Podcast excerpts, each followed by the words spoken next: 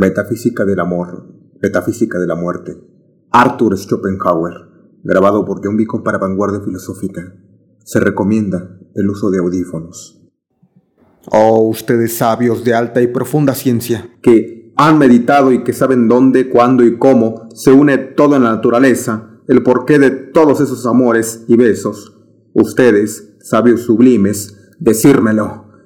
Poner en el potro su sutil ingenio y decirme dónde, cuándo y cómo se me ocurrió amar. ¿Por qué se me ocurrió amar?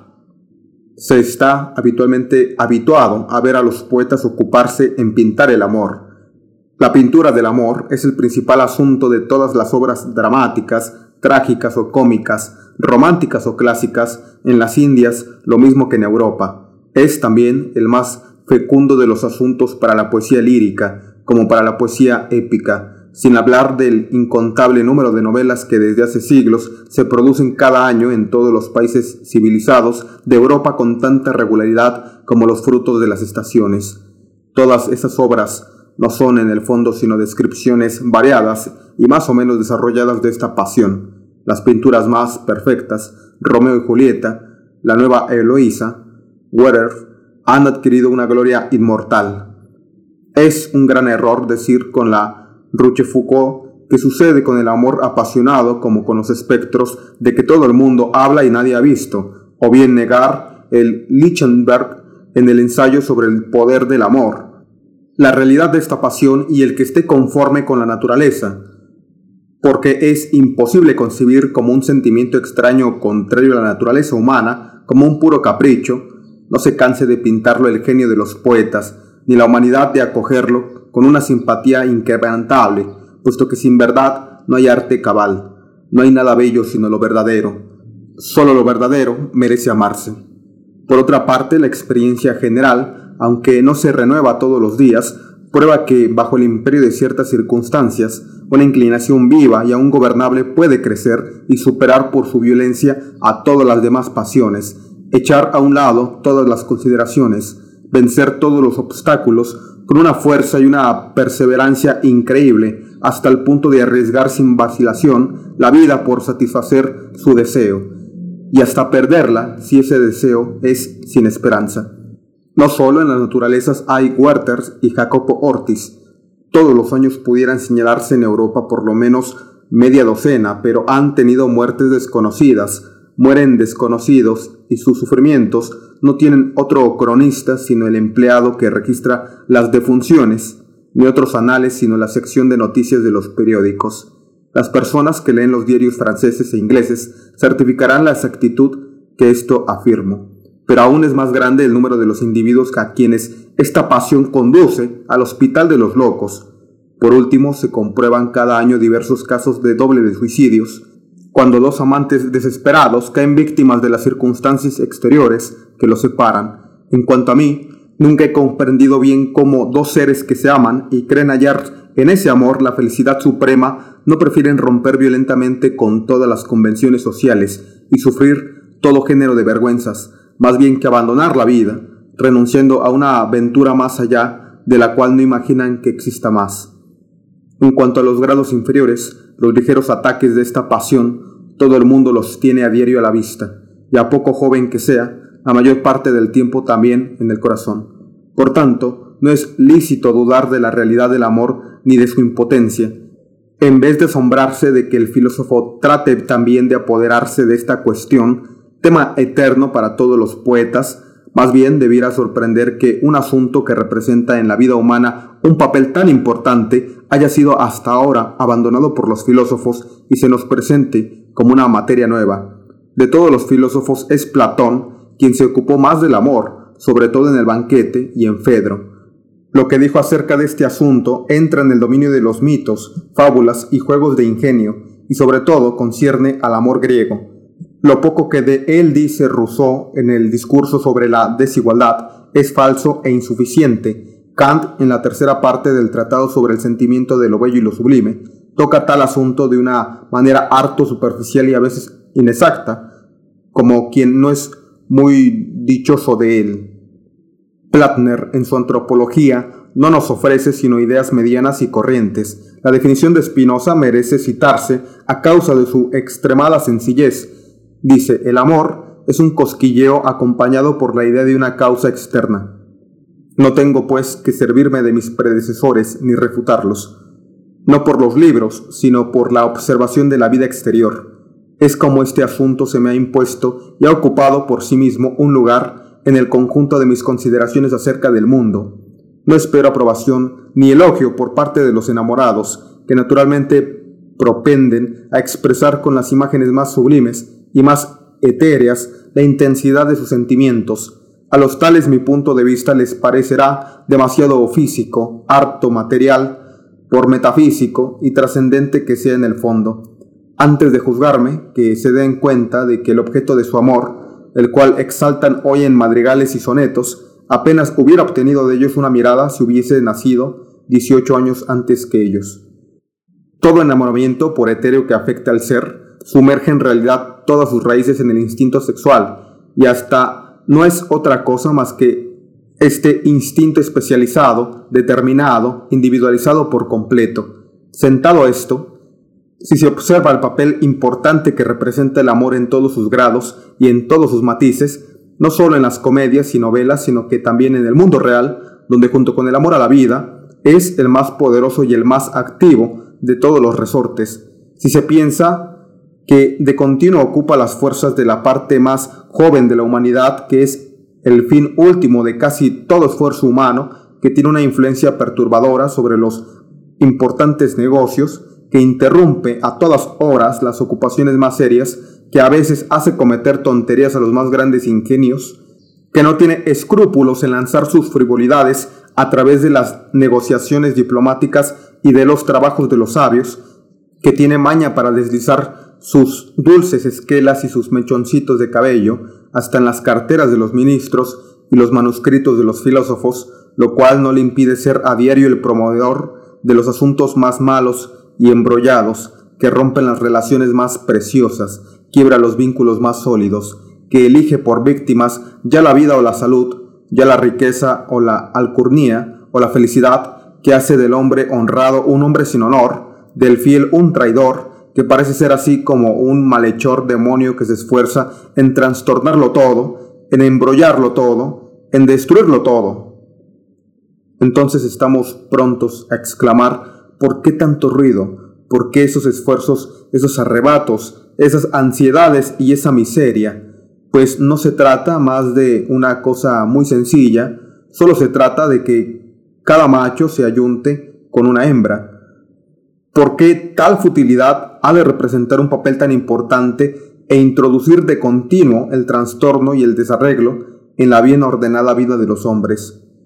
Mas para el pensador serio, el espíritu de la verdad descorre poco a poco el velo de esta respuesta. No se trata de una fruslería, lejos de eso. La importancia de las cuestiones es igual la formalidad y el ímpetu de la persecución. El fin definitivo de toda empresa amorosa lo mismo si se inclina a lo trágico que a lo cómico, es en realidad, entre los diversos fines de la vida humana, el más grave e importante, y merece la profunda seriedad con la que cada uno lo persigue. En efecto, se trata nada menos de la composición de la próxima generación, los dramatis persona, los actores que entrarán en escena cuando salgamos nosotros, se encontrarán así determinados en su existencia y en su naturaleza por esta pasión tan frívola, lo mismo que el ser la existencia de esas personas futuras, por condición absoluta, el instinto del amor en general, la naturaleza propia de su carácter, su esencia depende en absoluto de la elección individual por el amor de los sexos y se encuentra así irrevocablemente fijada desde todos los puntos de vista. He aquí la clave del problema. La conoceremos mejor cuando hayamos recorrido todos los grados del amor, desde la inclinación más fugitiva hasta la pasión más vehemente, entonces reconoceremos que su diversidad nace del grado de la individualización de la elección. Todas las pasiones amorosas de la generación presente no son, pues, para la humanidad entera más que una meditación sobre la composición de las generaciones venideras, de la cual a su vez dependen innumerables generaciones. Ya no se trata, en efecto, como en las otras pasiones humanas, de una desventaja o una ventaja individual, sino de la existencia y especial constitución de la humanidad futura. En este caso alcanza su más alto poderío la voluntad individual, que se transforma en la voluntad de la especie. En este gran interés se funda la patético y lo sublime del amor, sus transportes, sus dolores infinitos, que desde millares de siglos no se cansan los poetas de representar con los ejemplos sin cuento. ¿Qué otro asunto pudiera aventajar en interés al que atañe al bien o al mal de la especie? Porque el individuo es a la especie lo que la superficie de los cuerpos a los cuerpos mismos. Esto es lo que hace tan difícil dar interés a un drama sin mezclar en él una intriga amorosa, y sin embargo, a pesar del uso diario de él, se hace y nunca se agota el asunto. Cuando el instinto de los sexos se manifiesta en la conciencia individual de una manera vaga y genérica, sin determinación precisa, lo que aparece, fuera de todo fenómeno, es la voluntad absoluta de vivir. Lo que en la conciencia individual se manifiesta como un instinto sexual en general, sin dirección hacia un determinado individuo del otro sexo, eso no es en el fondo sino una misma voluntad que aspira a vivir en un ser nuevo y distinto, y en este caso el instinto del amor por completo subjetivo ilusiona la conciencia y sabe muy bien ponerse el antifaz de una admiración objetiva, porque la naturaleza necesita de esa estratagema para lograr sus fines. Por desinteresada e ideal que pueda parecer la admiración por una persona amada, el objetivo final es, en realidad, la creación de un ser nuevo, de determinada índole. Y lo que lo prueba así es que el amor no se contenta con un sentimiento recíproco, sino que exige la posesión misma, lo esencial, es decir, el goce físico. La certidumbre de ser amado no podría consolar de la privación de aquella a quien se ama, y en semejante caso más de un amante se ha saltado la tapa de los sesos. Por el contrario, sucede que, no pudiendo ser pagadas con la misma moneda, Gentes muy enamoradas se contentan con la posesión, es decir, con el goce físico. En este caso se hallan todos los matrimonios contraídos por fuerza, los amores venales o los obtenidos con violencia. El que cierto hijo se ha engendrado, ese es el fin único y verdadero de toda novela de amor. Aunque los enamorados no lo sospechen, la intriga que conduce al desenlace es cosa accesoria. Las almas nobles, sentimentales, tiernamente enamoradas, protestan aquí lo que quieran contra el áspero realismo de mi doctrina. Sus protestas no tienen razón de ser.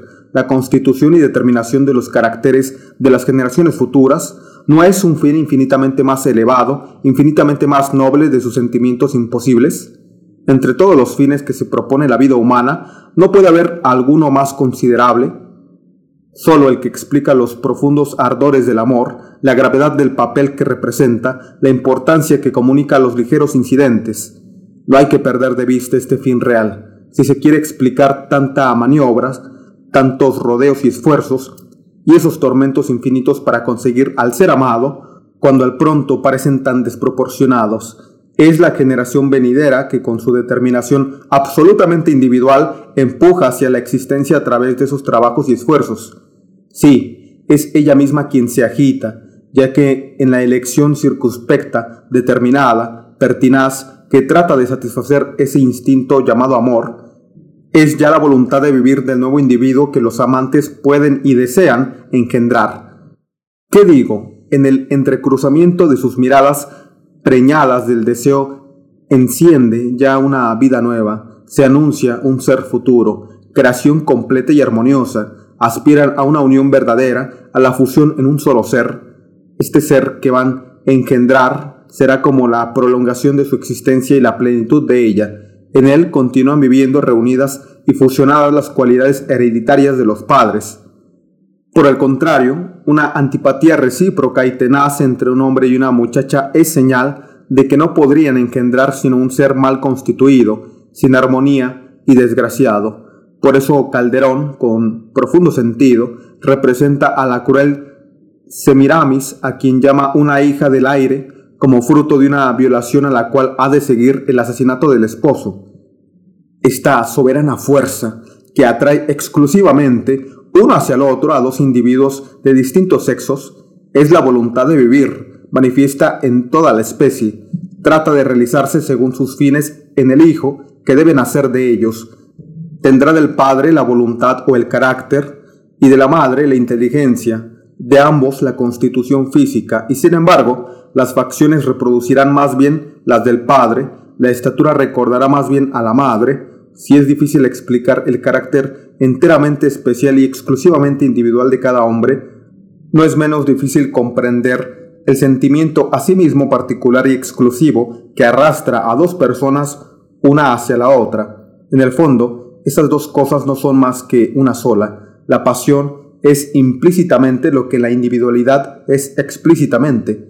El primer paso hacia la existencia, punto sobresaliente de la vida, es en realidad el instante en que nuestros padres comienzan a amarse, encapricharse cada uno por el otro, según una admirable expresión inglesa, y como llevamos dicho, del encuentro y adhesión de sus ardientes miradas nace el primer germen del nuevo ser, germen frágil, pronto a desaparecer como todos los gérmenes.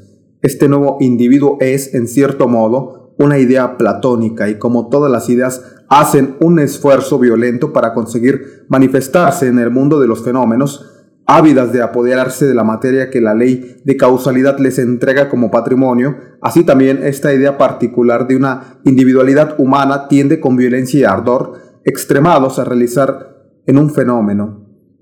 Esta energía este ímpetu es precisamente la pasión que los futuros padres experimentan el uno por el otro. Tienen grados infinitos cuyos dos extremos pudieran designarse con el nombre de amor vulgar y de amor divino, pero en tanto más poderoso cuanto más individualizado. En otros términos, es tanto más fuerte cuanto, por todas sus cualidades y maneras de ser, la persona amada, con exclusión de cualquier otra más capaz sea de corresponder a la aspiración particular y a la determinada necesidad que ha hecho nacer en aquel que la ama.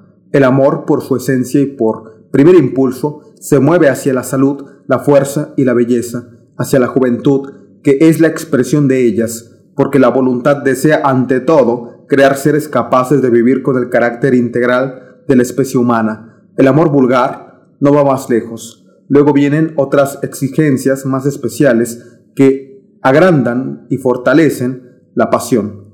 No hay amor patente sino en la conformidad perfecta de dos seres. Y como no hay dos seres semejantes en absoluto, cada hombre debe buscar en cierta mujer las cualidades que mejor corresponden a sus cualidades propias, siempre desde el punto de vista de los hijos por nacer. Cuanto más raro es ese hallazgo, más raro es también el amor verdaderamente apasionado, y precisamente porque cada uno de nosotros tiene en potencia ese gran amor. Por eso comprendemos la pintura que de él nos hace el genio de los poetas. Precisamente por esta pasión del amor gira en realidad de un modo exclusivo en torno al ser futuro y a las cualidades que debe tener. Puede ocurrir que entre un hombre y una mujer jóvenes, agradables, bien formados y simpáticos, hagan hacer una amistad extraña al amor, y puede que en este último punto haya entre ellos cierta antipatía. La razón de ello debe buscarse en que el hijo que naciese de ellos estaría a falto de armonía intelectual o física, en una palabra que su existencia y su constitución no se corresponderían con los planes que se propone la voluntad de vivir en interés de la especie. Puede ocurrir, por el contrario, que a despecho de la semejanza de sentimientos, de carácter y de espíritu, a despecho de la repugnancia y hasta de la aversión que resulten, nazca y subsista, sin embargo, el amor, en cuyo caso oculta esas incompatibilidades. Si de eso resulta un enlace conyugal, el matrimonio será necesariamente muy desgraciado. Vayamos ahora al fondo de las cosas. El egoísmo tiene en cada hombre raíces tan hondas que los motivos egoístas son los únicos con que pueden contarse de seguro para excitar la actividad de un ser individual. Cierto es que la especie tiene sobre el individuo un derecho anterior más inmediato y más considerable que la individualidad efímera. Sin embargo, cuando es preciso que el individuo obre y se sacrifique por el sostenimiento y el desarrollo de la especie, le cuesta trabajo a su inteligencia, dirigida toda ella hacia las aspiraciones individuales, comprender la necesidad de ese sacrificio y someterse a él enseguida. Para alcanzar su fin es preciso, pues, que la naturaleza embauque al individuo con alguna engatusada en virtud de la cual vea iluso su propia aventura en lo que en realidad solo es el bien de la especie. El individuo se hace así esclavo inconsciente de la naturaleza en el momento en que solo cree obedecer a sus propios deseos. Una pura quimera, al punto desvanecida, flota ante sus ojos y le hace obrar. Esta ilusión no es más que el instinto. En la mayoría de los casos representa el sentido de la especie, los intereses de la especie ante la voluntad, pero como aquí la voluntad se ha hecho individual, debe ser engañada de tal suerte que perciba por el sentido del individuo los propósitos que sobre ella tiene el sentido de la especie. Así, cree trabajar en provecho del individuo, al paso que en realidad solo trabaja para la especie en su sentido más estricto. En el animal es donde el instinto representa el mayor papel y donde mejor pueden observarse sus manifestaciones exteriores en cuanto a las vías secretas del instinto como respecto a todo lo que es interior, solo podemos aprender a consolarlas en nosotros mismos. Imagínense en verdad que el instinto tiene poco imperio sobre el hombre, o por lo menos que no se manifiesta nada más que en el recién nacido, que trata de coger la teta de su madre, pero en realidad hay un instinto muy determinado, muy manifiesto y sobre todo muy complejo, que nos guía en la elección tan fina, tan seria, tan particular de la persona a quien se ama y la posesión de la cual se apetece. Si el placer de los sentidos no ocultase más que la satisfacción de una necesidad imperiosa, sería indiferente la hermosura o la fealdad del otro individuo. La apasionada búsqueda de la belleza es precio que se le concede, la selección que en ello se pone, no concierne, pues, al interés personal de quien elige, aun cuando así se lo figure él, sino evidentemente el interés del ser futuro, en el que importa mantener lo más posible íntegro y puro el tipo de la especie. En efecto, mil accidentes físicos y mil deformidades morales pueden producir una desviación de la figura humana. Sin embargo, el verdadero tipo humano restablece, de nuevo en todas sus partes, gracias a ese sentido de la belleza que domina siempre y dirige el instinto de los sexos sin lo cual el amor no sería más que una necesidad irritante. Así pues, no hay hombre que en primer término no desee con ardor y no prefiera a las más hermosas criaturas, porque realizan el tipo más puro de la especie. Después buscará sobre todo las cualidades que le faltan, o a veces las imperfecciones opuestas a las suyas propias, y que le parecerán bellezas. De ahí proviene, por ejemplo, el que las mujeronas gusten a los hombrecillos, que los rubios amen a las morenas, etc. El entusiasmo vertiginoso que se apodera del hombre a la vista de una mujer cuya hermosura responde a su ideal y hace lucir ante sus ojos el espejismo de la suprema felicidad, si se une con ella, no es otra cosa sino el sentido de la especie que reconoce su sello claro y brillante y que apetecería perpetuarse por ella. Estas consideraciones arrojan viva luz sobre la naturaleza íntima de todo instinto, como se ve aquí, su papel consiste casi siempre en hacer que el individuo se mueva por el bien de la especie, porque evidentemente la solicitud de un insecto por hallar cierta flor, cierto fruto, un excremento o un trozo de carne, o bien la larva de otro insecto para depositar allí sus huevos, y no en ninguna otra parte, y su indiferencia por la dificultad o por el peligro cuando se trata de lograr son muy análogas a la preferencia exclusiva de un hombre por cierta mujer, aquella naturaleza individual se corresponde con la suya, la busca con tan apasionado celo que antes de ver que no consigue su objetivo, con menosprecio de toda razón, sacrifica a menudo la felicidad de su vida, no retrocede ante un matrimonio insensato, ni ante relaciones ruinosas, ni ante el deshonor, ni ante actos criminales, adulterio o violación, y eso únicamente por servir a los fines de la especie, bajo la soberana ley de la naturaleza, a expensas hasta del individuo. Por todas partes parece dirigido el instinto por una intención individual, siendo así que es en un todo extraño a ella. La naturaleza hace surgir el instinto siempre que el individuo, entregado a sí mismo, sería incapaz de comprender las miras de ella o estaría dispuesto a resistirlas. He aquí por qué ha sido dado el instinto a los animales y sobre todo a los animales inferiores más desprovistos de inteligencia, pero el hombre no le está sometido sino en el caso especial que nos ocupa. Y no es porque el hombre sea incapaz de comprender los fines de la naturaleza, sino porque tal vez no los perseguiría con todo el celo necesario, aun a expensas de su dicha particular. Así, en este instinto, como en todos los demás, la verdad se disfraza de ilusión para influir en la voluntad, Una ilusión de voluptuosidad es lo que hace refulgir a los ojos del hombre la embaucadora imagen de una felicidad soberana en los brazos de la belleza, no igualada por ninguna otra humana criatura ante sus ojos, ilusión también cuando se imagina que la posesión de un solo ser en el mundo le otorga de seguro una dicha sin medida y sin límites. Figúrese que sacrifica afanes y esfuerzos en pro solo de su propio goce, mientras que en realidad no trabaja más que por mantener el tipo integral de la especie, por crear cierto individuo enteramente determinado que necesita de esa unión para realizarse y llegar a la existencia. De tal modo es así que el carácter del instinto es el de obrar en vista de una finalidad de la que, sin embargo, no se tiene idea, que, impelido el hombre por la ilusión que le posee, tiene a veces horror al objetivo a donde va guiado, que es la procreación de los seres, y hasta quisiera oponerse a él. Este caso acontece en casi todos los amores ilícitos. Una vez satisfecha su pasión, todo amante experimenta un especial desengaño, se asombra de que el objeto de tantos deseos apasionados no le proporcione más que un placer efímero, seguido de un rápido desencanto. En efecto, ese deseo es a los otros deseos que agitan el corazón del hombre como la especie es al individuo, como el infinito es a lo finito.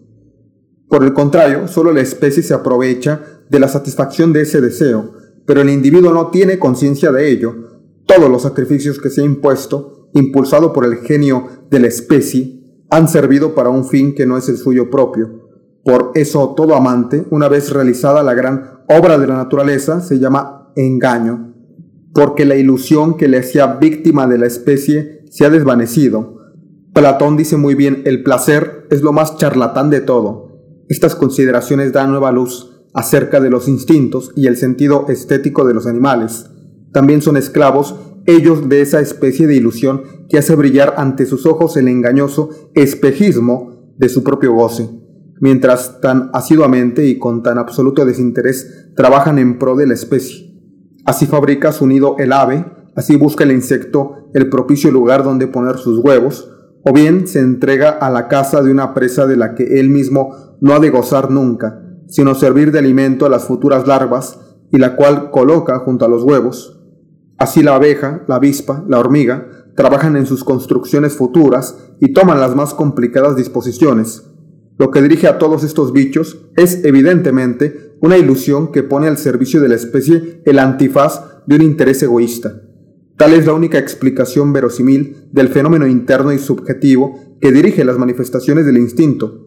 Pero al ver las cosas desde fuera, advertimos en los animales más esclavos del instinto, sobre todo en los insectos, un predominio del sistema ganglional, es decir, del sistema nervioso subjetivo, sobre el sistema cerebral u objetivo, de donde es preciso inducir que los animales no son impelidos tanto por una inteligencia objetiva y exacta, cuanto por representaciones objetivas excitantes de deseos que nacen de la acción del sistema ganglional sobre el cerebro, lo cual prueba que también ellos están bajo el imperio de una especie de ilusión y tal será la marcha fisiológica de todo instinto.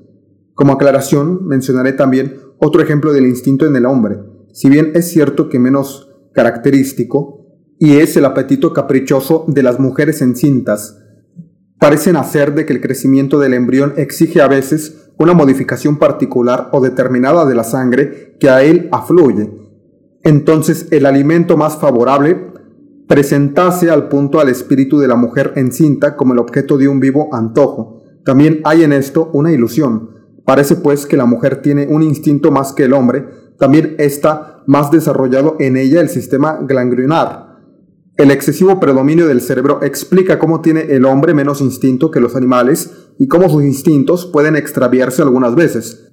Así, por ejemplo, el sentido de la belleza que dirige la selección al ir en busca del amor se extravía cuando degenera en vicio contra natura, asimismo cierta mosca, en lugar de poner sus huevos conforme a su instinto en una carne en descomposición, los deposita en la flor del Arum dracomulus, extraviada por el olor cadavérico de esta planta.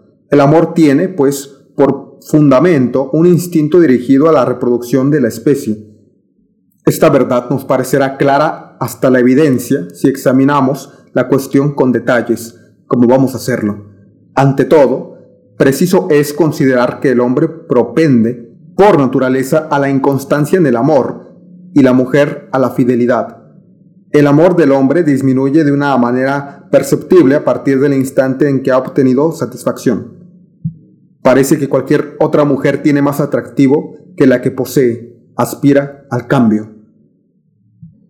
Por el contrario, el amor de la mujer crece a partir de ese instante. Esto es una consecuencia del objetivo de la naturaleza, que se encamina al sostén y por tanto al crecimiento más considerable posible de la especie. En efecto, el hombre con facilidad puede engendrar más de 100 hijos en un año, si tiene otras tantas mujeres a su disposición.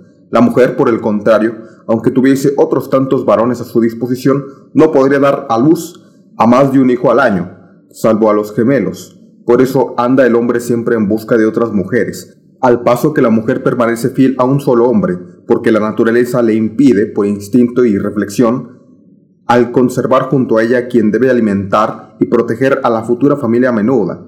De aquí resulta que la fidelidad en el matrimonio es artificial para el hombre y natural en la mujer, y por consiguiente, a causa de sus consecuencias y por ser contrario a la naturaleza, el adulterio de la mujer es mucho menos perdonable que el del hombre. Si te está gustando el audiolibro no olvides dejarnos tu like y tu suscripción. Vanguardia Filosófica es un centro de estudios con el propósito de crear una generación con filosofía. Si quieres apoyar este proyecto, puedes hacer una donación significativa. Aquí abajo te dejo el botón de donaciones en nuestras redes sociales. También puedes tomar un curso de filosofía vía Zoom en vivo y en directo con nosotros. Gracias por escuchar este audiolibro. Quiero llegar al fondo de las cosas y acabar de convencerlos probando que por objetivo que pueda parecer el gusto por las mujeres, no es, sin embargo, más que un instinto disfrazado, es decir, el sentido de la especie que se esfuerza en mantener el tipo de ella. Debemos investigar más de cerca y examinar más especialmente las consideraciones que nos dirigen a perseguir ese placer. Por extraña figura que hagan en una obra filosófica los detalles que vamos a indicar aquí.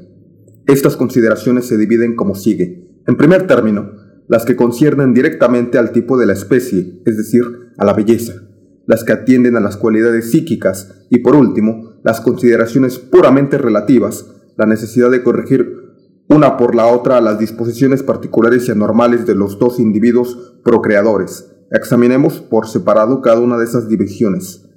La primera consideración que nos dirige al simpatizar y elegir es la edad, en general, la mujer que elegimos se encuentra en los años comprendidos entre el final y el comienzo del flujo menstrual. Por tanto, damos decisiva preferencia al periodo que media entre las edades de 18 y 28 años. No nos atrae ninguna mujer fuera de las precedentes condiciones. Una mujer de edad, es decir, es incapaz de tener hijos, no nos inspira más que un sentimiento de aversión. La juventud sin belleza tiene siempre atractivo, ya no lo tiene la hermosura sin la juventud. Con toda evidencia, la inconsciente intención que nos guía no es otra sino la posibilidad general de tener hijos. Por consiguiente, todo individuo pierde en atractivo para el otro sexo, según se encuentre más o menos alejado del periodo propio para la generación o la concepción. La segunda consideración es la salud. Las enfermedades agudas no turban nuestras inclinaciones sino de un modo transitorio. Por el contrario, las enfermedades crónicas asustan o apartan porque se transmiten a los hijos. La tercera consideración es el esqueleto, porque es el fundamento del tipo de la especie.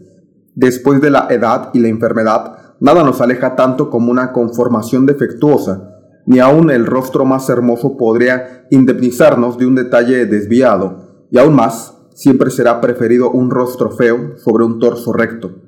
Un defecto en el esqueleto es lo que siempre nos choca más, por ejemplo, un talla rechoncho y enano, piernas demasiado cortas o el andar cojeando, si no es como consecuencia de un accidente exterior. Por el contrario, un cuerpo notablemente hermoso compensa muchos defectos, nos hechiza. La extremada importancia que damos todos a los pies menudos tienen también relación con estas consideraciones. En efecto, son un carácter esencial de la especie, pues no hay ningún animal que tenga tan pequeños como el hombre, el tarso y el metatarso juntos, lo que depende de su paso en una actitud vertical. Es un platigrado. Jesús irá, dice a este propósito, una mujer de buenas formas y bonitos pies es como columnas de oro sobre zócalos de plata. No es menor la importancia de los dientes porque sirven para la nutrición y son especialmente hereditarios. La cuarta consideración es cierta plenitud de carnes, es decir, el predominio de la facultad vegetativa, de la plasticidad, porque ésta promete al feto un alimento rico. Por eso una mujer alta y flaca es repulsiva de sorprendente modo. Los pechos bien redondos y de buena forma ejercen una notable fascinación sobre los hombres, porque hallándose en la relación directa con las funciones genéticas en la mujer, prometen ricos alimentos al recién nacido, por el contrario, mujeres gordas con exceso excitan repugnancia en nosotros, porque ese estado morboso es un signo de atrofia del útero y por consiguiente una señal de esterilidad. No es la inteligencia quien sabe esto, es el instinto. La belleza de la cara no se toma en consideración sino en el último lugar. También aquí, lo que ante todo choca más en la parte ósea, más que nada se busca una nariz bien hecha, al paso de que una nariz corta arremangada, lo deluce todo. Una ligera inclinación de la nariz hacia arriba o hacia abajo ha decidido la suerte de infinidad de mujeres jóvenes y con razón, porque se trata de mantener el tipo de la especie. La pequeñez de la boca, formada por unos huesos maxilares pequeños, es esencialmente como carácter específico del rostro humano, en oposición al hocico de los demás animales. La barba escurrida, y digámoslo así, amputada es particularmente repulsiva porque un rasgo característico de nuestra especie es la barbilla prominente, el mentón prominente. En el último término se consideran los ojos hermosos y la frente, los cuales se relacionan con las cualidades psíquicas, sobre todo con las cualidades intelectuales que forman parte de la herencia materna. Naturalmente no podemos enumerar con tanta exactitud las consideraciones inconscientes a las cuales se adhiere la inclinación de la mujer, He aquí lo que de una manera general puede afirmarse. Prefieren a cualquiera otra la edad de 30 y 35 años, aún a la de los hombres jóvenes que sin embargo representan la flor de la belleza masculina. La causa de esto es que no se guían por el gusto, sino por el instinto, que reconoce en esos años el apogeo de la potencia genésica, en general hacen muy poco caso de la hermosura, sobre todo de la del rostro, como si ellas solo se encargasen de transmitirla al hijo.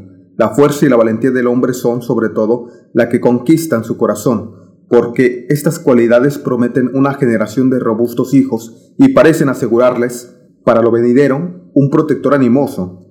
Todo defecto corporal del hombre, toda desviación del tipo, puede ensumirlos la mujer para el hijo en la generación, si las partes correspondientes en la constitución de ella a las defectuosas en el hombre son intachables o aún están exageradas en sentido inverso. Solo hay que exceptuar las cualidades del hombre peculiar de su sexo y que por consiguiente la madre no puede dar al hijo, por ejemplo, la estructura masculina del esqueleto, de anchos hombros, caderas estrechas, piernas rectas, fuerza muscular, valentía, barbas, etc. De aquí procede que a menudo Amen las mujeres a los hombres feísimos, pero nunca a los hombres afeminados, porque no pueden ellas neutralizar semejante defecto. El segundo orden de las consideraciones que importan en el amor concierne a las cualidades psíquicas. Encontraremos aquí que las cualidades del corazón o del carácter en el hombre son las que atraen a la mujer porque el hijo recibe estas cualidades de su padre. Ante todo, ganan a la mujer una voluntad firme, la decisión y el arrojo, acaso hasta la rectitud y la bondad del corazón. Por el contrario, las cualidades intelectuales no ejercen sobre ella ninguna acción directa e instintiva, precisamente porque el padre no las transmite a sus hijos. La necedad no perjudica ante las mujeres, con frecuencia ejercen un efecto desfavorable, por su desproporción, un talento superior o aún el genio mismo. Así se ve a menudo a un hombre feo, necio y grosero, aventajar ante las mujeres a un hombre bien formado, ingenioso y amable. Hasta se ven matrimonios por amor entre seres todo lo más desemejante posible desde el punto de vista del espíritu. Por ejemplo, él, brutal, robusto y romo de entendimiento, ella, dulce, impresionable, aguda en el pensar, instruida, llena de buen gusto, etc. O bien, él muy sabio, un genio, y ella una gansa, Así le pareció a Venus, quien se complace en unir distintas formas y mentes bajo yugos de bronce en cruel jugarreta. La razón de esto es que las consideraciones predominantes aquí no tienen nada de intelectual y se refieren al instinto. Lo que se tiene en cuenta para el matrimonio no es una conversación llena de chispa, sino la procreación de los hijos. El matrimonio es un vínculo de los corazones y no de las cabezas. Cuando una mujer afirma que está prendada del talento de un hombre, es una presunción vana y ridícula a la exaltación de un ser degenerado. Por el contrario, en el amor instintivo, los hombres no se ven determinados por las cualidades del carácter de la mujer. Por eso tantos Sócrates han encontrado sus jalipas. Por ejemplo, Shakespeare, Alberto Durero, Byron, etc. Las cualidades intelectuales tienen aquí una gran influencia, porque se transmiten por la madre, sin embargo, su influjo se ve fácilmente sobrepujado por el de la belleza corpórea, que obra de un modo más directo sobre puntos más esenciales. Acontece, no obstante, que madres instruidas por propia experiencia en este influjo intelectual hacen aprender a sus hijas las bellas artes, los idiomas, etc., para hacerlas atractivas a sus futuros maridos. Tratan así de ayudar a la inteligencia por medios artificiales, lo mismo que, si viene el caso, tratan de desarrollar las caderas y el pecho.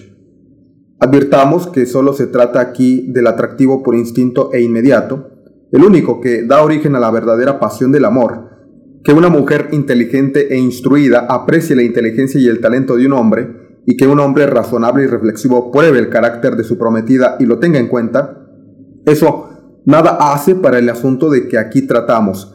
Así procede la razón en el matrimonio cuando es ella quien elige, pero no el amor apasionado, único que nos ocupa. Hasta ahora no he tenido en cuenta sino consideraciones absolutas, es decir, de un efecto general. Paso ahora a las consideraciones relativas que son individuales, porque en este caso el fin es rectificar el tipo de la especie ya alterado, corregir los extravíos de tipo de la misma persona que elige y tiene ya, y volver así a una pura representación de aquel tipo. Cada cual ama precisamente lo que le falta. La elección individual, que se funda en estas consideraciones por completo relativas, es mucho más determinada, más resuelta y más exclusiva que la elección fundada solo en condiciones absolutas. De estas consideraciones relativas nace, por lo común, el amor apasionado, mientras que los amores comunes y pasajeros solo se guían por consideraciones absolutas. No siempre es la hermosura perfecta y cabal lo que inflama las grandes pasiones, para una inclinación verdaderamente apasionada se necesita una condición que solo podemos expresar mediante una metáfora tomada de la química. Las dos personas deben neutralizarse una a la otra como un ácido y un alcali forman una sal neutra. Toda constitución sexual es una constitución incompleta. La imperfección varía según los individuos. En uno y otro sexo, cada ser no es más que una parte incompleta e imperfecta del todo pero esta parte puede ser más o menos considerable según las naturalezas. Por eso cada individuo encuentra su complemento natural en cierto individuo del otro sexo, que representa en cierto modo la fracción indispensable para el tipo completo, que lo concluye y neutraliza sus defectos, y produce un tipo cabal de la humanidad en el nuevo individuo que debe nacer, porque todo conspira sin cesar a la constitución de ese ser futuro, los fisiólogos saben que la sexualidad en el hombre y en la mujer tienen innumerables grados. La virilidad puede descender hasta el horrible ginandro, hasta el hipospadias. Asimismo, hay en la mujer graciosos andróginos. Los dos sexos pueden llegar al hermafroditismo completo y estos individuos que constituyen el justo medio entre los sexos y no forman parte de ninguno, son incapaces de reproducirse. Para la neutralización de los dos individualidades una por la otra, es preciso que el determinado grado de sexualidad en cierto hombre corresponda exactamente al grado de sexualidad en cierta mujer, a fin de que esas dos disposiciones parciales se compensen mutuamente con exactitud, se compensen la una a la otra con exactitud. Así es que el hombre más viril buscará a la mujer más femenina y viceversa. Los amantes miden por instinto esta parte proporcional necesaria a cada uno de ellos, y ese cálculo inconsciente se encuentra con las demás consideraciones en el fondo de toda gran pasión. Por eso cuando los enamorados hablan con tono patético de las armonías de sus almas, casi siempre debe sobreentenderse la armonía de las cualidades físicas propias de cada sexo, y de tal naturaleza que puedan engendrar un ser perfecto, y de tal naturaleza que puedan engendrar un ser perfecto, armonía que importa mucho más que el concierto de sus almas, el cual, después de la ceremonia, suele convertirse en una desgracia discordante. Únanse a esto las consideraciones relativas más lejanas, que se fundan en el hecho de que cada cual se esfuerza por neutralizar, por medio de la otra persona, sus debilidades, sus imperfecciones y todos los extravíos del tipo normal, por temor a que se perpetúen en el hijo futuro y de que se exageren y lleguen a ser deformidades. Cuanto más débil es un hombre desde el punto de vista de la fuerza muscular, más buscará mujeres fuertes y la mujer obrará lo mismo. Pero como es una ley de la naturaleza que la mujer tenga una fuerza muscular menor, también está en la naturaleza el que las mujeres prefieran a los hombres robustos. La estatura es también una consideración importante. Los hombres bajitos tienen decidida inclinación a las mujeres sargentonas y recíprocamente. La aversión de las mujeres grandes por los hombres grandes está en el fondo de las miras de la naturaleza, a fin de evitar una raza gigantesca cuando la fuerza transmitiva por la madre sería demasiado débil para asegurar larga duración a esta raza excepcional. Si una moncetona elige por marido a un moncetón, entre otros móviles, por hacer mejor figura en sociedad, sus descendientes expiarán esta locura. Hasta las diversas partes del cuerpo busca cada cual un correctivo a sus defectos, a sus desviaciones con tanto mayor cuidado cuanto más importante sea la parte. Por ejemplo, las personas de nariz chata contemplan con inexplicable placer una nariz aguileña, un perfil del oro, y así por el estilo. Los hombres de formas escuálidas, de largo esqueleto, admiran una personilla que cabe bajo una taza y corta con exceso. Lo mismo sucede con el temperamento. Cada cual prefiere lo opuesto al suyo, y su preferencia es proporcional siempre a la energía de una propia temperatura. Y no es que una persona perfecta en alguna de sus partes ame la imperfección contrarias, sino que la soporta con mayor facilidad de lo que otras la soportarían, porque los hijos encuentran en esas cualidades una garantía contra una imperfección más grande. Por ejemplo, una persona muy blanca no sentiría repugnancia por un tinte aceitunado, pero a los ojos de una persona de tez negruzca, un tinte de una blancura deslumbradora, parece divinamente hermoso. Hay casos excepcionales en los que un hombre puede prendarse de una mujer decididamente fea. Conforme a nuestra ley de concordancia de los sexos, cuando el conjunto de los defectos e irregularidades físicos de la mujer son exactamente lo opuesto y por consiguiente el correctivo de los del hombre, entonces llega la pasión, por lo general a un grado extraordinario. Sin sospecharlo, el individuo obedece en todo esto a un orden superior, la de la especie. Aquí la importancia que otorga a ciertas cosas, las cuales pudieran y debieran serle indiferentes como individuo. Nada hay tan extraño como la seriedad profunda e inconsciente con que se observan uno a otro dos jóvenes de diferentes sexos que se ven por vez primera, la mirada inquisidora, penetrante, que uno a otro se dirigen, la minuciosa inspección que todas las facciones y todas las partes de sus personas respectivas tienen que afrontar. Esta búsqueda, este examen es la meditación del genio de la especie sobre el hijo que podrían procrear y la combinación de sus elementos constitutivos. El resultado de esta meditación determinará el grado de su inclinación mutua y de sus recíprocos deseos. Después de alcanzar cierto grado, este primer impulso puede suspenderse de pronto por el descubrimiento de algún detalle inadvertido hasta entonces, Así medita el genio de la especie la generación futura y la gran labor de Cupido, que especula, se ingenia y obra sin cesar, consiste en preparar la constitución de aquella. Poco importa la ventaja de los efímeros individuos ante los grandes intereses de la especie entera, presente y futura. El Dios está siempre dispuesto a sacrificar los primeros sin compasión, porque el genio de la especie es relativamente a los individuos como un inmortal es a los mortales, sus intereses son a los de los hombres, como el infinito es a lo finito. Sabiendo pues que administra bienes superiores a todos los que solo concierne a un bien o a un mal individual, los gestiona con una impasibilidad suprema, en medio del tumulto de la guerra, en la agitación de los negocios a través de los horrores de una parte, y aún los persigue hasta en el retiro del claustro.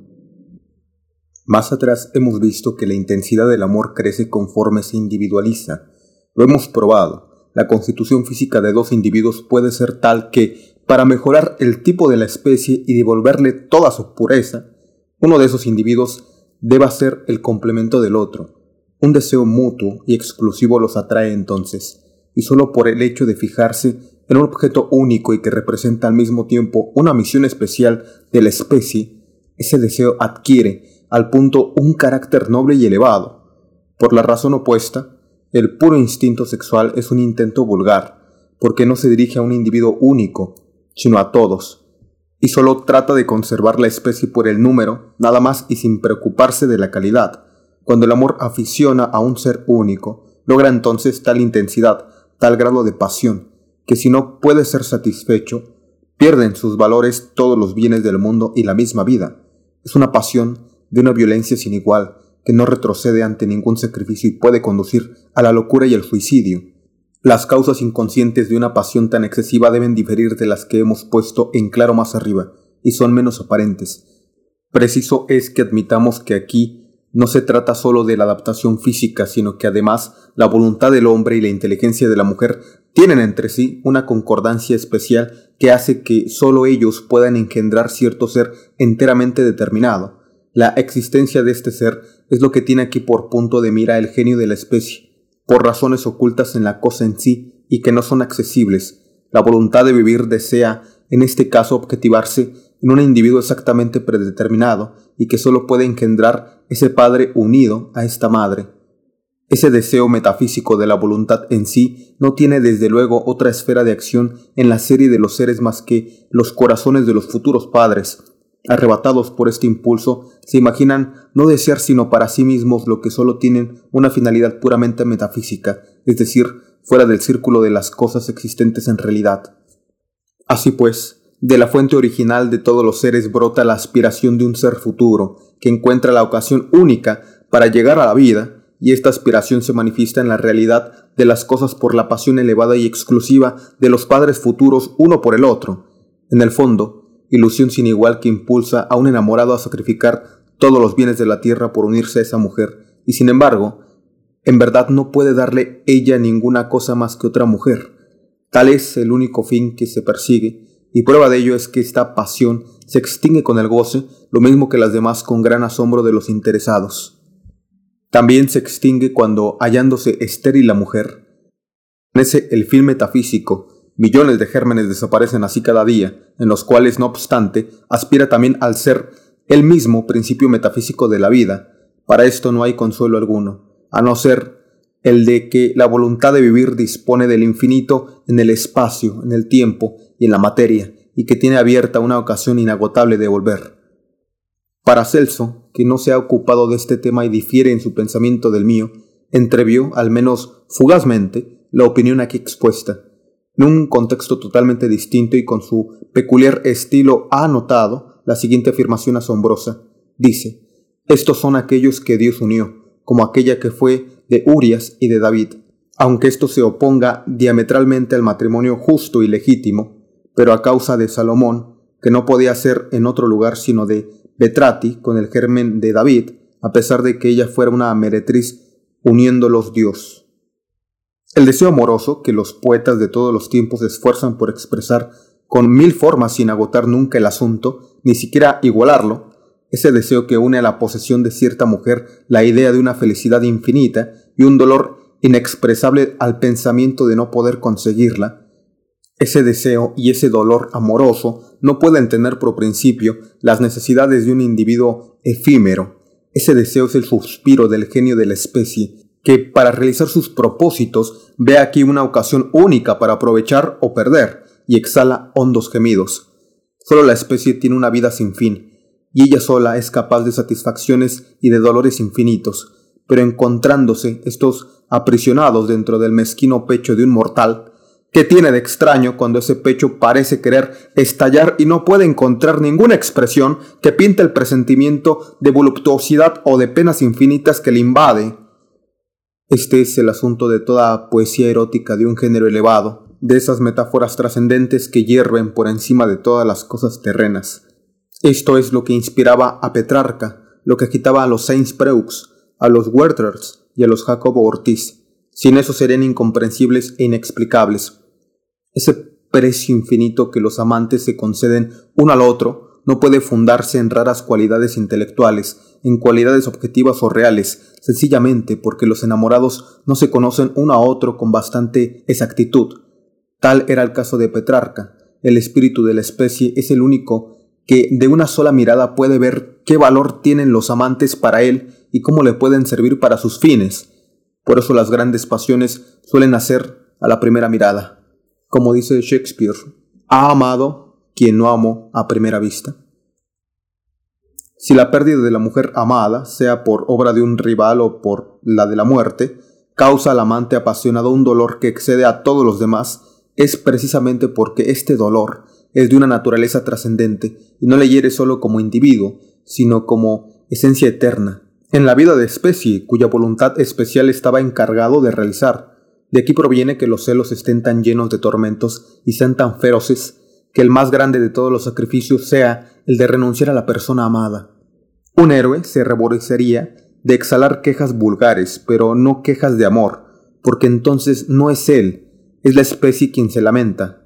En la gran Zenobia de Calderón hay en el segundo acto una escena entre Zenobia y Decio donde dice, Cielos, ¿luego tú me quieres? Perdiera cien mil victorias, volveríamos, etc.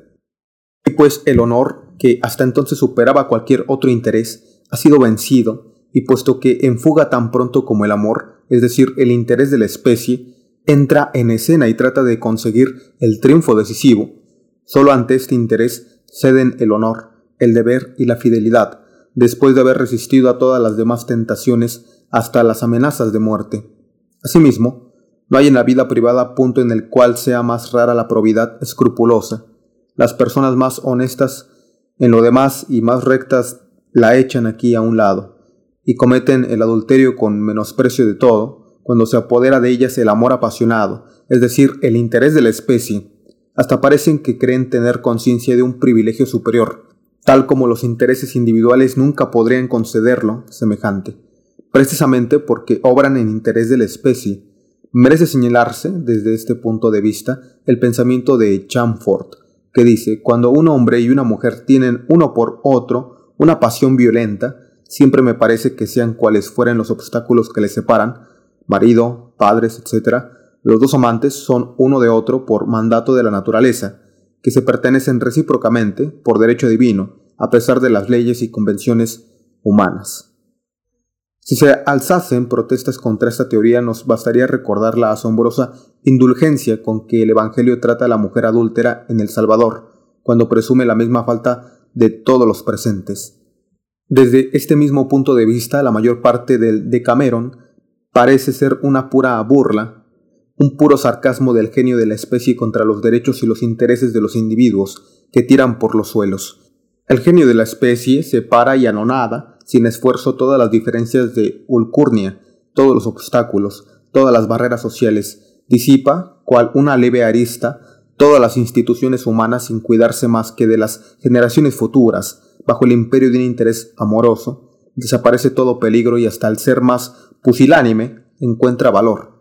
Y en la comedia y en la novela, con qué placer, con qué simpatía acompañamos a los jóvenes que defienden su amor, es decir, el interés de la especie, y que triunfan de la hostilidad de los padres únicamente preocupados de los intereses individuales, pues tanto como la especie sobrepuja al individuo, otra tanto supera la pasión en importancia, elevación y justicia a todo lo que le es contraria. Por eso el asunto fundamental de casi todas las comedias es la entrada en escena del genio de la especie con sus aspiraciones y sus proyectos, amenazando los intereses de los otros personajes de la obra y tratando de sepultar la felicidad de estos.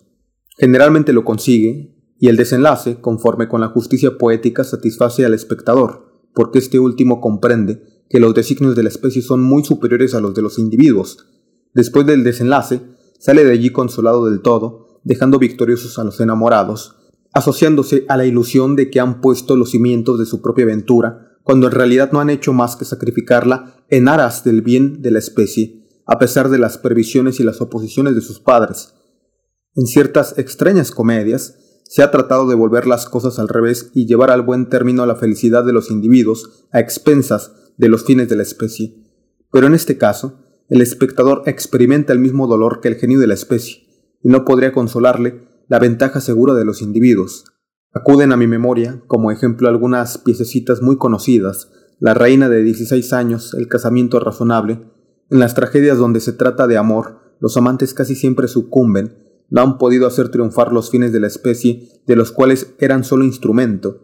Así sucede en Romeo y Julieta, Tancreto, Don Carlos, Wallstein, la desposada de Mesina y tantas otras. De llegar a ser cómico que trágico porque en uno y en otro caso está en manos del genio de la especie, que le domina hasta el punto de enajenarlo de sí mismo. Sus acciones son desproporcionadas con respecto a su carácter. De aquí proviene, en los grados superiores de la pasión, ese colorido tan poético y tan sublime que reviste sus pensamientos, esa elevación trascendente y sobrenatural que parece hacerle perder de vista el objetivo enteramente físico de su amor. Es que entonces le animan el genio de la especie y sus intereses superiores. Ha recibido la misión de fundar una serie indefinida de generaciones dotadas de cierta constitución y formados por ciertos elementos que no pueden hallarse más que en un solo padre y en una sola madre. Esta unión y solo esta puede dar existencia a la generación determinada que la voluntad de vivir exige expresamente. El presentimiento que tiene de obrar en circunstancias de una importancia tan trascendente eleva al amante a tal altura sobre sí mismo que reviste sus deseos materiales con una apariencia tan inmaterial que el amor es un episodio poético hasta en la vida del hombre más prosaico, lo que a veces le hace ridículo. Esta misión, que la voluntad cuidadosa de los intereses de la especie impone al amante, se presenta bajo el disfraz de una aventura infinita, que espera encontrar en la posesión de la mujer amada. En los grados supremos de la pasión es tan destellante esta quimera que, si no puede conseguirse, la misma vida pierde todos sus encantos y parece desde entonces tan exhausta de alegrías, tan sosa, tan insípida, que el disgusto que por ella se siente supera aún al espanto de la muerte. El infeliz abrevia a veces sus días voluntariamente. En este caso, la voluntad del hombre ha entrado en el torbellino de la voluntad de la especie, o bien esta última arrolla de tal modo a la voluntad individual que si el amante no puede obrar en representación de esta voluntad de la especie, renuncia a obrar en nombre de la suya propia, el individuo es un vaso harto frágil para contener la aspiración infinita de la voluntad de la especie, concentrada en un objeto determinado.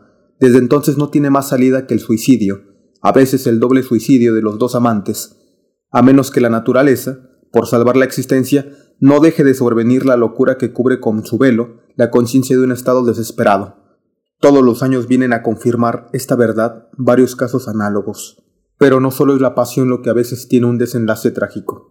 El amor satisfecho conduce también más a menudo a las desdichas que a la felicidad, porque las exigencias del amor, en conflicto con el bienestar personal del amante, son tan incompatibles con las otras circunstancias de la vida y sus planes acerca de lo venidero, que minan todo el edificio de sus proyectos, de sus esperanzas y de sus ensueños. El amor no solo está en contradicción con las relaciones sociales, sino que a menudo también lo está con la naturaleza íntima del individuo, cuando se fija en personas que, fuera de las relaciones sexuales, serían odiadas por su amante, menospreciadas y hasta aborrecidas, pero la voluntad de la especie tiene tanto su poder sobre el individuo que el amante impone silencio a sus repugnancias y cierra los ojos acerca de los defectos de aquella a quien ama, lo desconoce todo y se une para siempre al objeto de su pasión. Tanto es lo que le deslumbra esa ilusión, que se desvanece en cuanto queda satisfecha la voluntad de la especie, y que deja tras de sí para toda la vida una compañera a quien se detesta. Solo así se explica que hombres razonables, hasta distinguidos, se enlacen con arpías y que se casen con mejeras y que no comprendan cómo han podido hacer tal elección. He aquí por qué los antiguos representaban el amor con una venda en los ojos. Hasta puede suceder que un enamorado reconozca con claridad los vicios intolerables de temperamento y de carácter en su prometida que le presagian una vida tormentosa, y hasta puede ocurrir que sufra por eso amargamente, sin tener valor para renunciar a ella. No importa si eres culpable, no lo pregunto siquiera, sé que te amo tal cual eres y me basta la idea. Porque en el fondo no persigue su propio interés, aun cuando se lo imagina, sino el de un tercer individuo que debe nacer de ese amor. Este interés, que en todas partes es el sello de la grandeza, da aquí al amor apasionado esa apariencia sublime que le hace digno objeto de la poesía. Por último, acontece que el amor se concilia con el odio más violento al ser amado, y por eso lo compara Platón al amor de los lobos a las ovejas. Presentase este caso cuando un amante apasionado, a pesar de todos los esfuerzos y todas las súplicas, no puede a ningún precio hacerse escuchar. Dice Shakespeare, la amo y la odio. Enardece entonces el odio contra la persona amada, llegando hasta el punto de matar a la que quiere y darse luego la muerte. Todos los años se presentan ejemplos de esta clase y se encuentran en los periódicos. Cuánta verdad hay en estos versos de Goethe. Por todo amor despreciado, por las furias del infierno, quisiera yo conocer algo más atroz que acuesto. Cuando un amante trata de crueldad la esquivez de su amada o el gusto de ella por hacerle sufrir, esto no es verdaderamente una hipérbole. Hallas en efecto, bajo la influencia de una inclinación que, análoga al instinto de los insectos, le obliga al despecho de la razón a perseguir absolutamente sus fines y descuidar todo lo demás. Más de un Petrarca ha tenido que arrastrar sin esperanza su amor a lo largo de toda su vida, como una cadena, cual un grillete de hierro en los pies y exhalar sus suspiros en la soledad de los bosques. Pero no ha habido más que un Petrarca dotado al mismo tiempo con el don de la poesía. A él se aplica los hermosos versos de Goethe, que dice, y si el hombre en medio de su dolor enmudece, me ha dado un Dios el poder de decir cómo sufro. El genio de la especie está siempre en guerra con los genios protectores de los individuos. Es su perseguidor y su enemigo, siempre dispuesto a destruir sin cuartel la felicidad personal para lograr sus fines, y se ha visto depender a veces de sus caprichos la salud de naciones enteras. Shakespeare nos da un ejemplo de ello en Enrique VI, tercera parte, acto 3, escenas segunda y tercera. En efecto, la especie donde arraiga nuestro ser tiene sobre nosotros un derecho anterior y más inmediato que el individuo. Sus asuntos son antes que los nuestros. Así lo presintieron los antiguos cuando personificaron el genio de la especie en Cupido, Dios hostil, Dios cruel a pesar de su aire de niño, Dios justamente difamado, demonio caprichoso, despótico y sin embargo, dueño de los dioses y de los hombres, tú, amor, tirano de los dioses y de los hombres. Flechas mortíferas, venda y alas son sus atributos. Las alas indican la inconstancia, sequito habitual de la desilusión que acompaña al deseo satisfecho. En efecto, como la pasión se fundaba en una ilusión de felicidad personal, en provecho de la especie, una vez pagado a ésta el tributo, al descaecer la ilusión tiene que disiparse. El genio de la especie, que había tomado posesión del individuo, le abandona de nuevo su libertad. Desamparado por él, cae en los estrechos límites de su pobreza y se asombra al ver que después de tantos esfuerzos sublimes, heroicos e infinitos, no le queda más que una vulgar satisfacción de los sentidos. Al contrario de lo que esperaba, no se encuentra más feliz que antes. Advierte que ha sido víctima de los engaños de la voluntad de la especie. Por eso, regla general, cuando Teseo la consigue, luego abandona su Ariadna. Si hubiese sido satisfecha la pasión de Petrarca, hubiera cesado su canto como el del ave en cuanto están puestos los huevos en el nido. Notemos al paso que mi metafísica del amor desagrada de seguro a los enamorados que se han dejado coger por el garlito. Si fueran accesibles a la razón, la verdad fundamental que he descubierto les haría capaces más que a ningún otro de dominar su amor, pero hay que atenderse a la sentencia del antiguo poético cómico, que dice lo que en sí carece de razón y medida, no podrás regirlo con la razón. Los matrimonios por amor se conciertan en intereses de la especie y no en provecho del individuo. Verdad es que los individuos imaginan que trabajan por su propia dicha, pero el verdadero fin les es extraño a ellos mismos, puesto que no es más que la procreación de un ser que solo por ellos es posible. Obedeciendo uno y otro al mismo impulso, naturalmente deben tratar de estar en el mejor acuerdo que puedan. Pero muy a menudo, gracias a esa ilusión instintiva que es la esencia del amor, la pareja así formada se encuentra en todo lo demás en el desacuerdo más ruidoso. Bien se ve esto en cuanto la ilusión se ha desvanecido fatalmente. Ocurre entonces que por lo regular son bastante desgraciados los matrimonios por amor, porque aseguran la felicidad de la generación venidera a expensas de la generación actual. Quien se casa por amores ha de vivir con dolores, dice el proverbio español. Lo contrario sucede en los matrimonios de conveniencia, concertados la mayor parte de las veces según elección de los padres, las consideraciones que determinan esta clase de enlaces, cualquiera que pueda ser la naturaleza de ellos, a lo menos tienen alguna realidad y no pueden desaparecerse por sí mismas. Estas consideraciones son capaces de asegurar la aventura de los esposos, pero a expensas de los hijos que deban nacer de ellos, y aún así es problemática esa felicidad. El hombre que al casarse se preocupa aún más del dinero que de su inclinación vive más para el individuo que para la especie, lo cual es absolutamente opuesto a la verdad, a la naturaleza, y merece cierto menosprecio. Una joven soltera que a pesar de los consejos de sus padres, rehúsa la mano de un hombre rico y joven aún y rechaza todas las consideraciones de conveniencia para elegir según su gusto instintivo, hace en aras de la especie el sacrificio de su felicidad individual. Pero precisamente a causa de eso, no puede negarse cierta aprobación, porque ha preferido lo que más importa y obra según el sentido de la naturaleza, o hablando con mayor exactitud de la especie, al paso que los padres la aconsejaban en el sentir del egoísmo individual. Parece pues que al concertarse una boda es preciso sacrificar los intereses de la especie o los del individuo.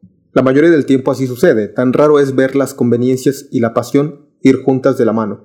La miserable constitución física moral o intelectual de la mayor parte de los hombres proviene sin duda, en gran manera, de que por lo general se conciertan los matrimonios no por pura elección o simpatía, sino por toda clase de consideraciones exteriores y conforme a circunstancias accidentales, cuando al mismo tiempo que las conveniencias se respetan, hasta cierto punto, la inclinación resulta una especie de transacción con el genio de la especie. Ya se sabe que son muy escasos los matrimonios felices, porque la esencia del matrimonio es tener como principal objetivo no la generación actual, sino la generación futura.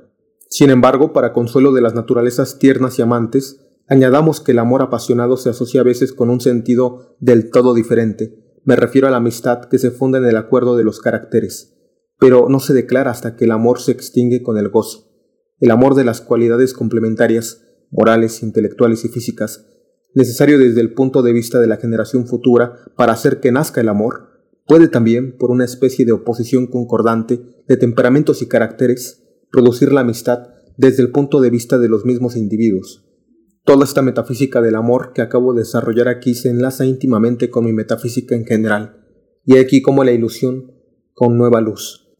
Se ha visto que en el amor de los sexos de la selección atenta, elevándose poco a poco hasta el amor apasionado, se funda en el tan alto y serio interés de que el hombre se toma por la constitución especial y personal de la raza venidera.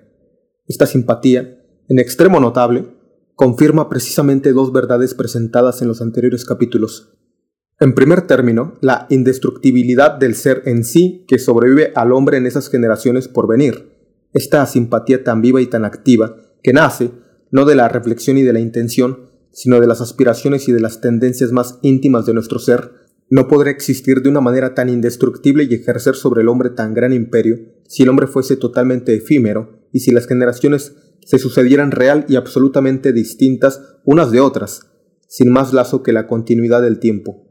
La segunda verdad es que el ser en sí reside en la especie más que en el individuo, porque este interés por la constitución especial de la especie, que es el origen de todo comercio amoroso, desde el capricho más fugaz hasta la pasión más seria, es, en verdad, para cada uno el asunto más importante, es decir, aquel cuyo buen o mal éxito le afecta de la manera más sensible y de donde le viene, por excelencia, el nombre de asunto del corazón. Por eso cuando este interés ha hablado de una manera decisiva y se le subordina, en caso preciso se le sacrifica cualquier otro interés que solo concierne a la persona privada. Así prueba el hombre que la especie le importa más que el individuo y que vive más directamente en la especie que en el individuo. ¿Por qué, pues, está pendiente el enamorado con completo abandono de los ojos de aquella quien ha elegido? ¿Por qué está dispuesto a sacrificarlo todo por ella? Porque la parte inmortal de su ser es lo que por ella suspira, al paso que cualquier otro de sus deseos solo se refiere a su ser fugitivo y mortal. Esta aspiración viva, ferviente, dirigida a cierta mujer, es, pues, un perjuicio de la indestructibilidad de la esencia de nuestro ser y de su continuidad en la especie, Considerar esta continuidad como una cosa insuficiente e insignificante es un error que nace de que por continuidad de la vida de la especie no se entiende otra cosa más que la existencia futura de seres semejantes a nosotros, pero de ninguna manera idénticos.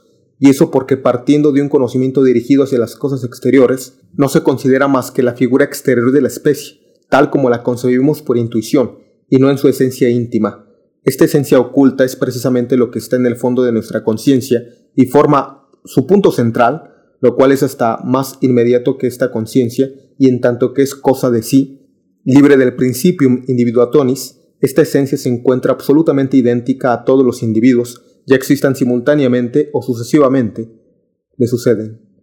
Esto es lo que en otros términos llamo yo la voluntad de vivir, o sea, aquella aspiración apremiante a la vida y a la duración. Precisamente esa es la fuerza que la muerte conserva y deja intacta, fuerza inmutable que no puede conducir a un estado mejor. Para todo ser vivo el sufrimiento y la muerte son no menos ciertos que la existencia. Puede sin embargo liberarse de los sufrimientos y de la muerte por la negación de la voluntad de vivir, que tiene por efecto desprender la voluntad del individuo de la rama de la especie y suprimir la existencia en la especie. No tenemos ninguna idea acerca de lo que entonces le sucede a esta voluntad, y nos faltan todos los datos sobre este punto. No podemos designar tal estado si como aquel que tiene la libertad de ser o no ser de voluntad de vivir. Este último caso es lo que el budismo denomina nirvana.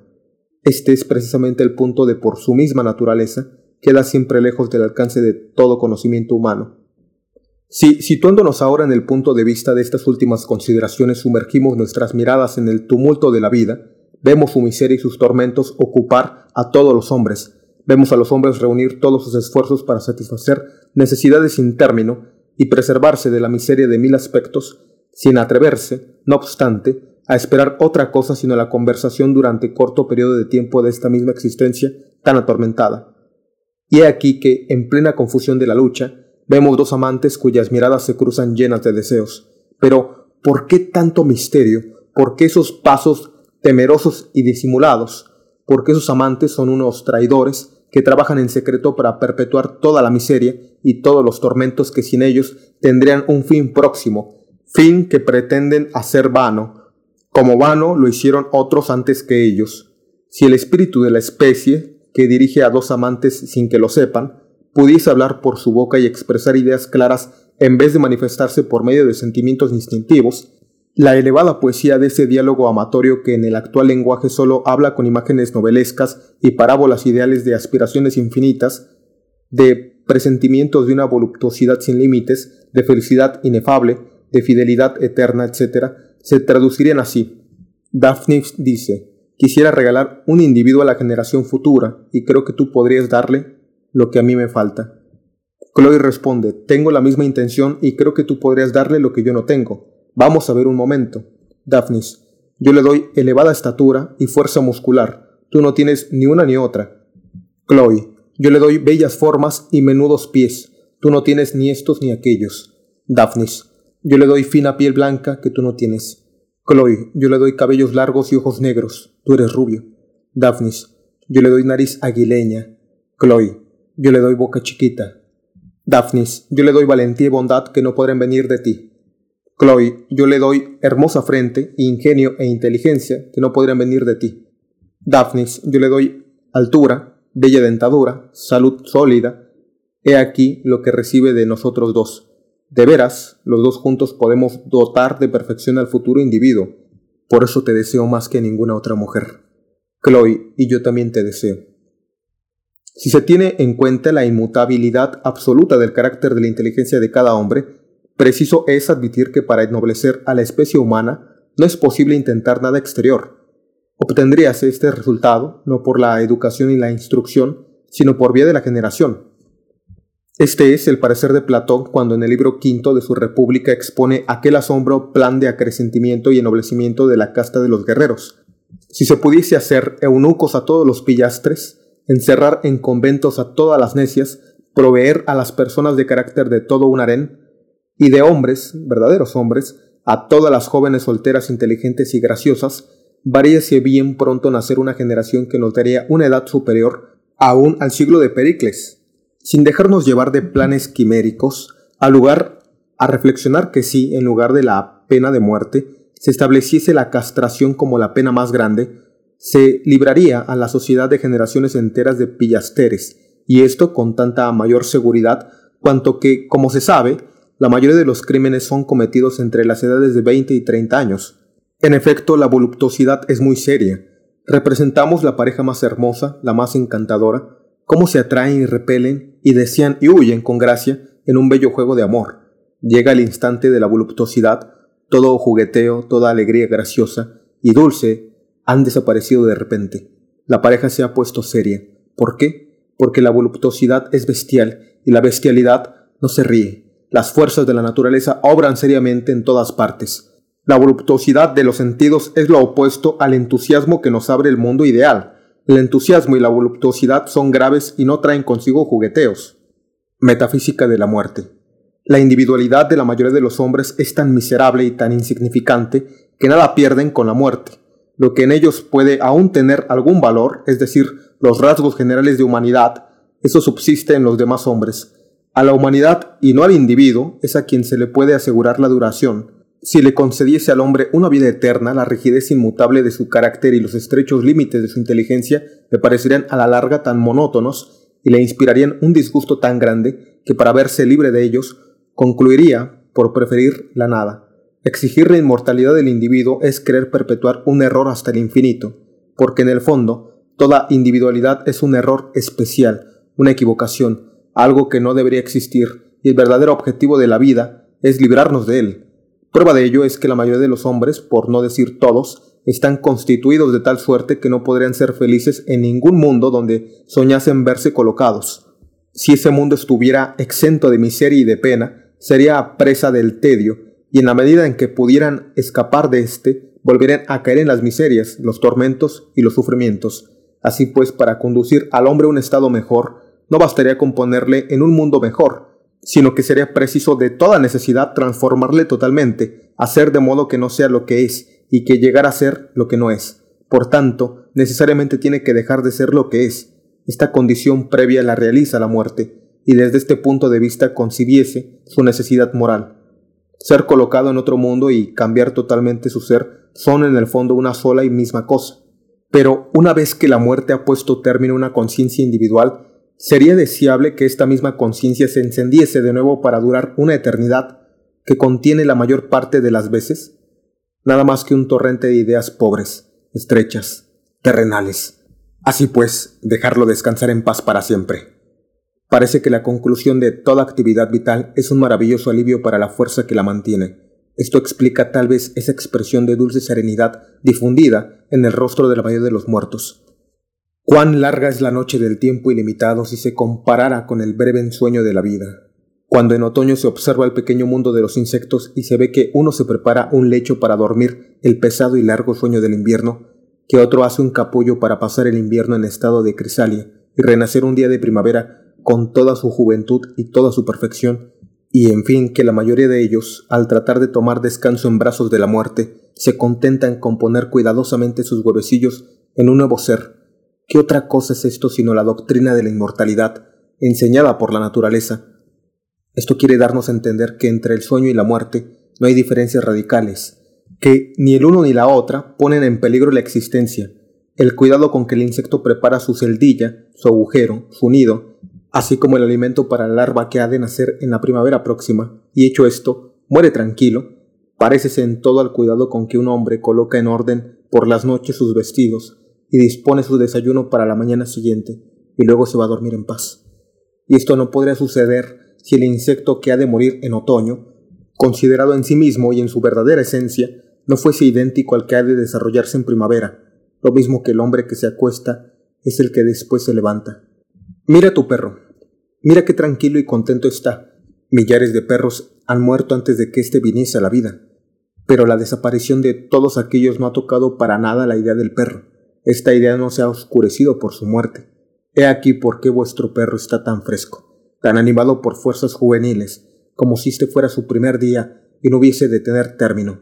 A través de sus ojos brilla el principio indestructible que hay en él, el Arqueus.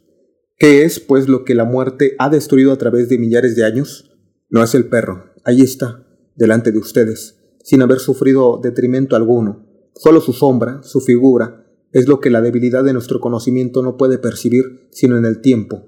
Por su persistencia absoluta, la materia nos asegura una indestructibilidad en virtud de la cual quien fuere incapaz de concebir otra podría consolarse con la idea de cierta inmortalidad. ¿Qué? se diría usted.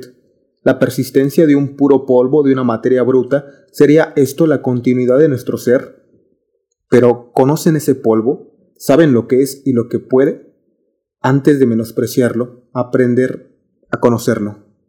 Esta materia, que no es más que polvo y ceniza, disuelta muy pronto en agua, va a convertirse en un cristal, a brillar con el brillo de los metales y a producir chispas eléctricas, a manifestar su poder magnético, a modelarse en plantas y animales y desarrollar, en fin, en su seno misterioso, esa vida cuya pérdida atormenta tanto a su limitado espíritu. No es nada, pues, el perdurar bajo la forma de esta materia. No conocemos mayor juego de dados que el juego del nacimiento y de la muerte. Preocupados, interesados, ansiosos hasta el extremo, asistimos a cada partida, porque a nuestros ojos todo va puesto en ella. Por el contrario, la naturaleza que no miente nunca, la naturaleza siempre franca y abierta, se expresa acerca de este asunto de una manera muy diferente. Dice que nada le importa la vida o la muerte del individuo. Esto lo expresa entregando la vida del animal y también la del hombre a menores azares, sin hacer ningún esfuerzo para salvarlos. Fíjense en el insecto que va por su camino. El menor extravío involuntario de sus pies decide su vida o su muerte. Ver el limaco de los bosques desprovistos de todo medio de huir, defenderse, engañar o ocultarse, presa expuesta al primero que llegue. Ver el pez cómo juega libre de inquietudes dentro de la red aún abierta. La rana a quien su lentitud impide huir y salvarse. El ave a vista del halcón que yergue sobre ella y a quien no ve la oveja espiada por el lobo oculto en el bosque, todas esas víctimas débiles, inermes, imprudentes, vagan en medio de ignorados riesgos que a cada instante las amenazan. La naturaleza, al abandonar así sin resistencia sus organismos, obras de un arte infinito, no solo a la avidez del más fuerte, sino al azar más ciego, al humor del primer imbécil que pasa, a la perversidad del niño, la naturaleza expresa así, con su estilo lacónico, de oráculo, que le es indiferente el anonadamiento de esos seres que no pueden perjudicarla, que nada significa, y que en tales casos tan indiferente es la causa como el efecto. Así pues, cuando esta madre soberana y universal expone a sus hijos sin escrúpulo alguno a mil riesgos inminentes, sabe que al sucumbir caen otra vez en su seno donde los tiene ocultos. Su muerte no es más que un retozo, un jugueteo. Lo mismo le sucede al hombre que a los animales. El oráculo de la naturaleza se extiende a nosotros. Nuestra vida o nuestra muerte no le conmueven y no debieran emocionarnos, porque nosotros también formamos parte de la naturaleza. Estas consideraciones nos traen a nuestra propia especie. Y si miramos adelante hacia un porvenir muy remoto y tratamos de representarnos las generaciones futuras, con sus millones de individuos humanos diferentes de nosotros en usanzas y costumbres, nos hacemos estas preguntas. ¿De dónde vendrán todos? ¿Dónde están ahora? donde se halla el amplio seno de la nada, preñado del mundo que aún guarda las generaciones venideras. Pero ante estas preguntas hay que sonreírse y responder. No pueden estar sino donde toda realidad ha sido y será, en el presente, y en lo que contiene, por consiguiente, en ti. Preguntón insensato, que desconoces tu propia esencia y te pareces a la hoja del árbol que marchitándose en otoño y pensando en que se ha de caer, se lamenta de su caída y no quiere consolarse a la vista del fresco verdor con que se engalanará el árbol en la primavera. Dice gimiendo, no seré yo, serán otras hojas. Ah, hoja insensata, ¿a dónde quieres ir, pues, y de dónde podrán venir las otras hojas? ¿Dónde está esa nada cuyo abismo temes? Reconoce, pues, tú mismo ser en esa fuerza íntima, oculta, siempre activa del árbol, que a través de todas sus generaciones de hojas no es atacado ni por el nacimiento ni por la muerte, ¿No sucede con las generaciones humanas como con las hojas? Metafísica del amor, metafísica de la muerte. Arthur Schopenhauer. Si te gustó este audiolibro no olvides dejarnos tu like. Vanguardia Filosófica es un centro de estudios con el propósito de crear una generación con filosofía. Si quieres apoyar este proyecto, puedes hacer una donación significativa. Aquí abajo te dejo el botón de donaciones y nuestras redes sociales. También puedes tomar un curso de filosofía con nosotros vía Zoom en directo. Gracias por escuchar este audiolibro.